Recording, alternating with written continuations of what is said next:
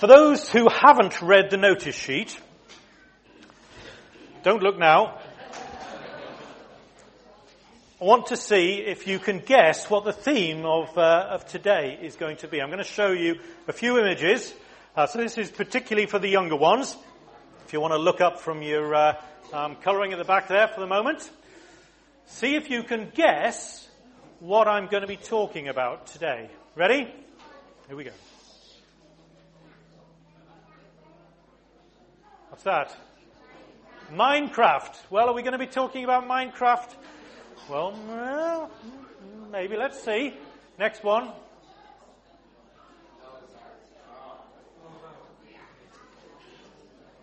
Anybody know what that is? Scene from Evan Almighty, yeah. So, anybody got the uh, connected theme yet?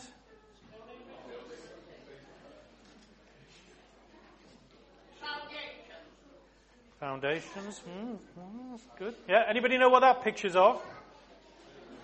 Tom knows. That's rebuild in Mexico. Yeah. Building the house. And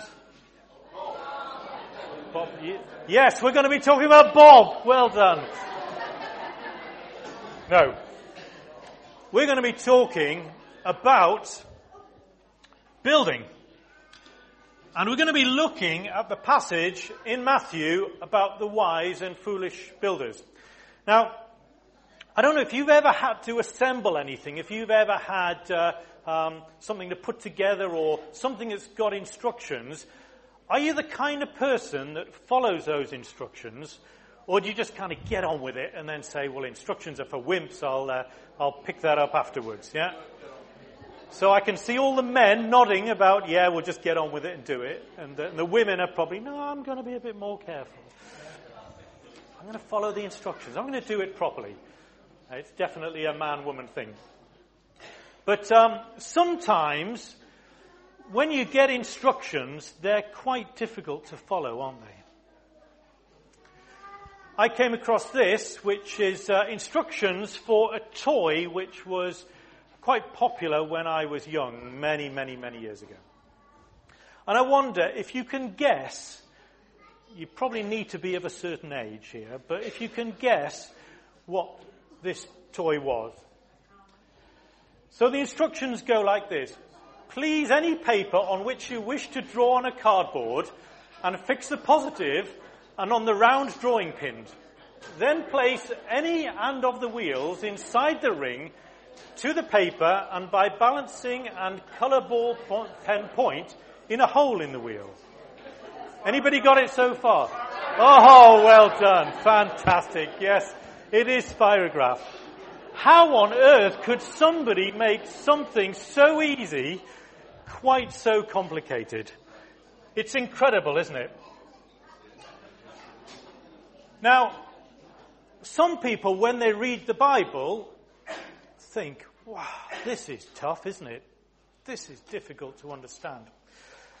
And Jesus understood that sometimes the truths about God are quite tricky. So he used, when he spoke to people, parables. He often used stories to bring things to life, to help people understand the real meaning of what he was trying to say. And we're going to look at one of those uh, parables. Tom, I wonder if you could uh, flick over to the, the, video, please. Okay, I'm just going to read that, uh, that story from Matthew 7. You might want to turn to it in your Bibles if you have it. I'm not going to show it on the screen. Matthew 7, starting at verse 24. Therefore, anyone who hears these words of mine and puts them into practice is like a wise man who built his house on the rock. The rain came down, the streams rose, and the winds blew and beat against the house. Yet it did not fall, because it had its foundations on the rock. But everyone who fe- hears these words of mine and does not put them into practice is like a foolish man who built his house on the sand. The rain came down, the streams rose, and the winds blew and beat against that house, and it fell with a great crash. When Jesus had finished saying these things, the crowds were amazed at his teaching, because he taught as one who had authority and not as their teachers of the law. I need a couple of volunteers. Well, maybe four volunteers. Come on then, Ethan, Emily.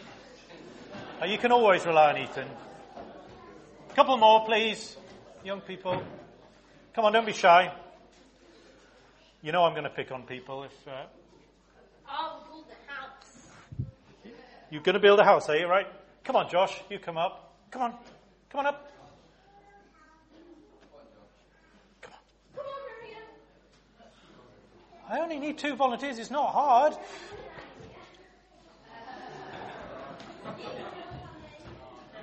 Oh. Oh, Martin's getting dragged up.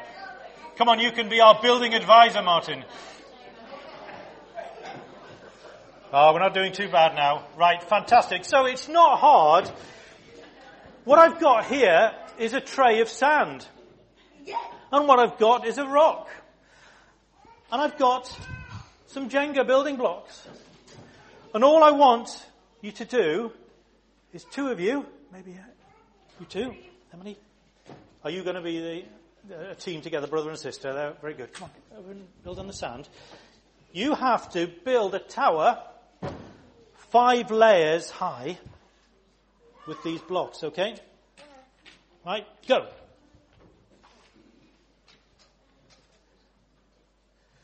On top of each other, five layers high.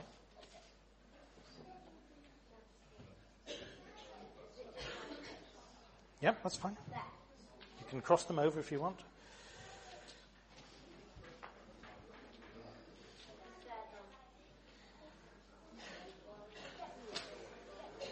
Right, fantastic. Have we finished then? The sand? Brilliant. Just step out of the way and then they can see what a fantastic job you've done there. How are you going there, Ethan? How are we doing, Ethan? It's hard. What's hard about it? It's not straight. Oh, it's not straight. Oh dear. Well, that's not how it was supposed to be at all, was it? Do you know, it was supposed to be that the rock was the solid foundation. But you're struggling.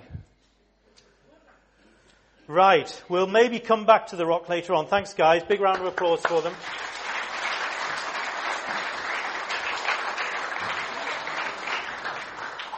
So let's have a think a little bit about sand, shall we? You see, there's some troubles with sand. All right, Ethan, we can leave it at the minute. Oh, he hasn't, because he hasn't.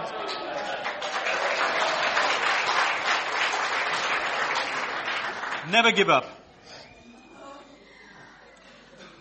So the trouble with building on sand, even though it was kind of quite easy to build that tower, they did it pretty much straight away. Sand has this habit of moving around. The, the desert might look beautiful, wonderful shapes, but you can guarantee a bit of wind and all those dunes will have moved. They won't be in the same place from one day to another. If you've ever tried to drive on sand, it's so easy to get bogged down, isn't it? And in the extreme, if you're Bear Grylls and you like uh, doing stupid things, it's easy to get sucked into sinking sand. It's a very dangerous place to be, actually. And sometimes when you build roads in the desert, the sand can blow and encroach in on, uh, on the roads, can block your passage, can uh, obstruct where you need to go. So while sand might look like an easy thing to build on, as Jesus said in that parable, it's not a particularly wise thing to do. I could easily just uh, um, dig away underneath there and the tower would soon fall over, just as we saw on that video. So we're going to come back to look at the problems of building on the rock in a moment. But first of all, we're going to sing uh, again. Because I hope that um, whilst our first building attempt on the rock was not that successful, I hope you appreciate that actually building on a rock is a sensible thing to do, much more sensible than building on sand. So we're going to sing to that faithful one, that rock on which we should build our lives. If we could have uh, the PowerPoint, please, Tom. It's always good to uh, be able to go away with uh, having remembered something from a church service. And nothing better than to remember some scriptures. So I thought we'd um, go away with a memory verse today to see if we can remember this verse from Matthew 7 24. So what I'm going to do is I'm going to ask you to read all this out and then I'll start removing some of the words and see if you can uh, remember it. So all together then. Therefore, anyone who hears these words of mine and puts them into practice is like a wise man who built his house on the rock. Matthew chapter 7 verse 24. Brilliant. Word perfect. Right. You've forgotten already, Linda. Oh dear.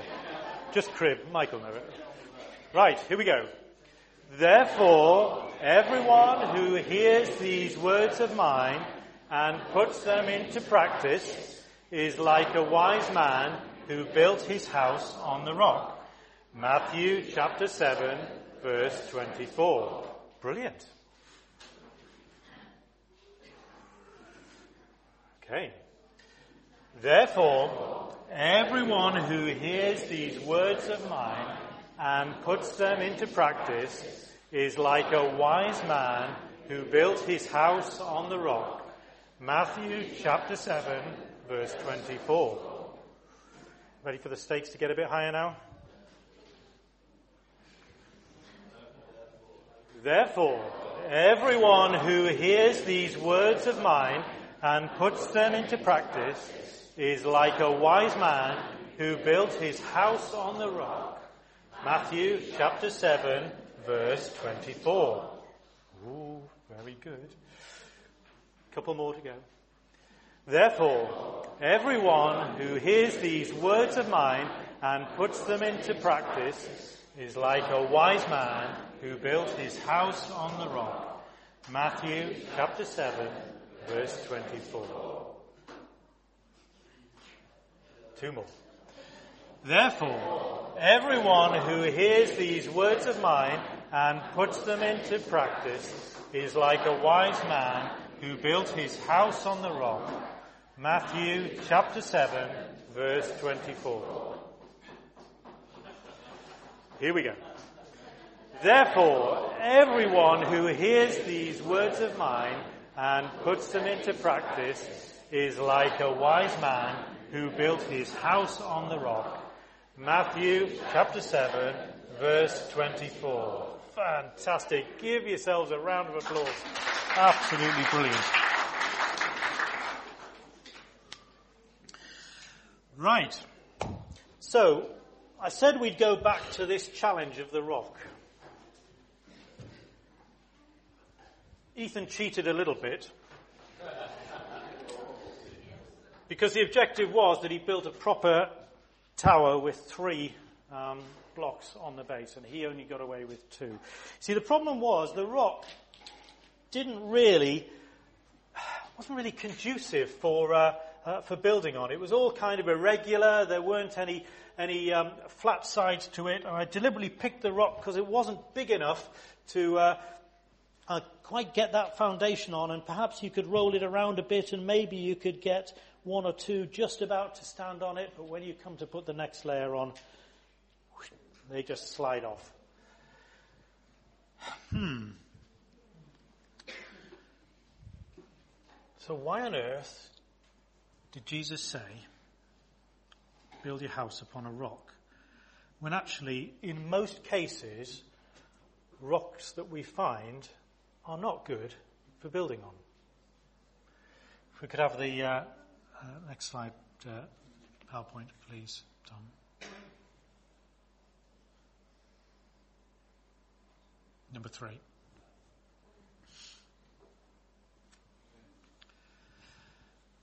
Okay.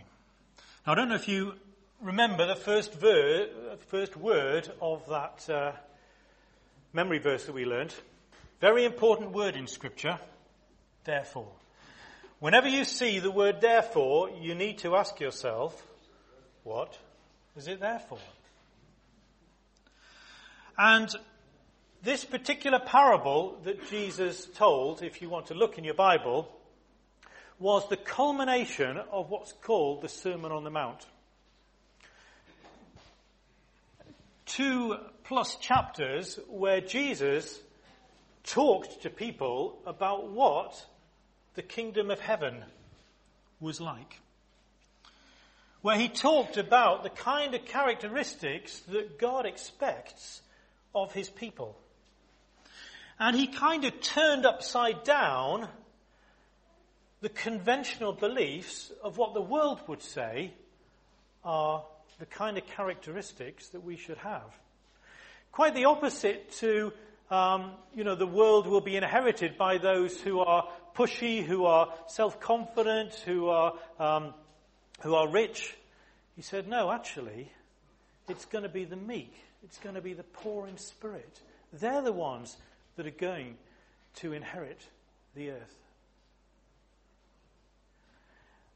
And he also turned upside down, to some extent, the uh, Ten Commandments that the Jews held on to, um, supposedly uh, so carefully. He said, You've heard it said, do not kill, do not murder. But I tell you that even if you get angry with somebody, you've just about done as bad. He said, You've heard that it's, uh, um, you mustn't commit adultery. But I tell you, even if you look uh, lustfully upon somebody else, then that's as good as. He kind of turned the whole thing around and challenged the conventional um, beliefs, I guess, that they had. Now, I wonder when you heard that story about the wise and foolish builders, what did you interpret from that parable as to the meaning of the rock? Anybody, what did you take away as the meaning of the rock? What is the rock representing in that parable? Jesus. The words of Jesus. Yep, I think you're absolutely right, Nick. Because he said, anybody who hears these words and puts them into practice is like a wise man who built his house on the rock. Anybody who hears these words of mine and does not put them into practice is like a foolish man who built his house on the sand. If you notice the way Jesus told that parable, the houses were exactly the same. The storms that they had to encounter were exactly the same. Both of these builders heard the words of Jesus, exactly the same. The only difference in those two stories between the wise and the foolish builders was that one, the wise one, heard the words of Jesus and put them into practice, and the foolish one heard the words of Jesus and did not put them into practice. That's the only difference. So I take from that that this rock on which we're supposed to build our lives is an acceptance of the truth of the words of Jesus. And if you look through the Sermon on the Mount, on six occasions, Jesus used the words, I tell you the truth. Mm-mm-mm, mm-mm-mm. I tell you the truth. And on one of those occasions, he says, Get it right? In chapter 5 verse 18, I tell you the truth, until heaven and earth disappear, not the smallest letter, not the least stroke of a pen will by any means disappear from the law until everything is accomplished. So all of the Old Testament, Jesus didn't come to take away, he came to fulfill it, to bring it meaning, to bring it to life. You know, as I look at this rock, sometimes I, I think that we try and shape God around who we are. You see, we're like these uh, Jenga blocks. We're quite kind of hard and, you know, we, we don't kind of mold. We, uh, you know, need a foundation that's already kind of flat and complies with our way of thinking. And the trouble is, if we try and take one of these hard blocks and apply it to a rock, a foundation that doesn't quite fit our way of thinking or our way of being, it doesn't work, does it? If we try and kind of force ourselves, it doesn't work. And you know, there's two ways we can approach that. If we're building, one way is to chip away at that rock and make it fit us. We can remove those bits that are in the way and that aren't particularly comfortable or don't fit nicely with our thought processes. We can take those away and then we'll build a house and it'll be fine. But is that what God wants of us? See, the other alternative to chipping away at the rock and making that foundation fit us is actually to make ourselves fit the foundation. To work our lives around the shape that God wants us to be. Now, I bet the people who built that house and built it into the rock, I can't see many storms damaging that house, can you? No? I think that's a great picture of how God wants us to build our lives around Him. Not build God around the shape that we think. You see, if perhaps we were a little bit more moldable, and it's a good job Marion's not here because I went up and nicked some Play Doh from her uh, cupboard upstairs. But if instead we were like Jenga blocks that were a bit more moldable, we could perhaps sit ourselves a lot more comfortably and a lot more securely on this rock. So that when we come to build, we're no longer trying to kind of force the rock, force that foundation in the way that we need to be. We sit much more securely because we're molding the way that God wants us to be. What is sand?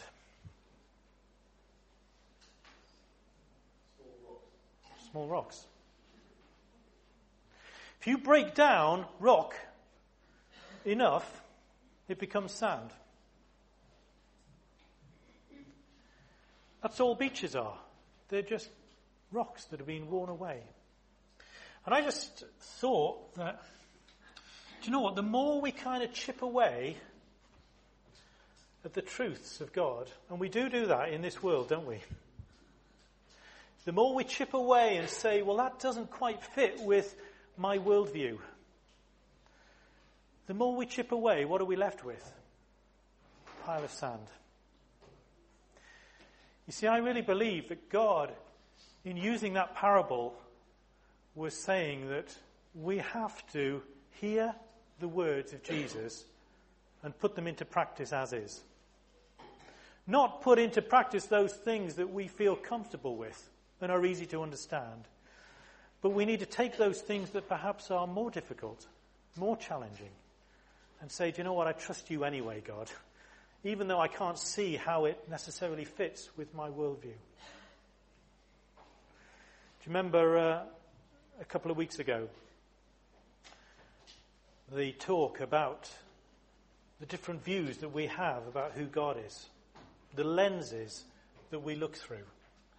We all have those different views of the character of God that are perhaps tainted by tradition, by our experiences. And I don't think that any of us have a perfect view of God unless we look at who Jesus is. Because what does Jesus say? The wise man is the one who hears my words and puts them into practice. So I would urge you that as you look at this passage, as you remember the, uh, that memory verse, that it's not about us just building on a foundation that we shape according to the way we want things to be shaped. We shape according to God's way. And why is this important? Remember that, therefore. What was the immediately preceding verses before that, therefore? Have a look in Matthew 7, verse 21. This puts the real context of that, therefore. Not everyone who says to me, Lord, Lord, will enter the kingdom of heaven, but only he who does the will of my Father who is in heaven. Many will say to me on that day, Lord, Lord, did we not prophesy in your name and in your name drive out demons and perform many miracles? Then I will tell them plainly, I never knew you. Away from me, you evildoers.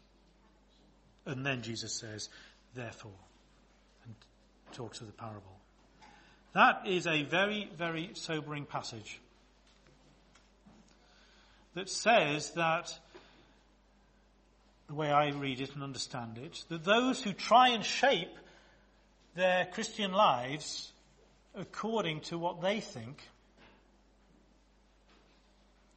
who, yes, who prophesy, who drive out demons and perform miracles, but are doing it the way in their strength, the way they want to, rather than in God's ways, according to God's solid foundation. Jesus will say to them, Away from you, I never knew you. Wow. You know, it's exactly the same words they've heard. It's the same kind of signs and wonders that they experience. The difference is they heard the words but didn't put them into practice. That's why Jesus used that parable of the wise and foolish builders. How we need to understand and trust completely in the solid foundation that Jesus lays. We're going to sing again. Beautiful Lord, wonderful Saviour. Song that talks of God shaping us, moulding us, filling us according to His plans and purposes, not the plans and purposes that perhaps we have. Let's use this as a prayer, shall we? That God would shape us, that we would fit His foundations rather than make it the other way around.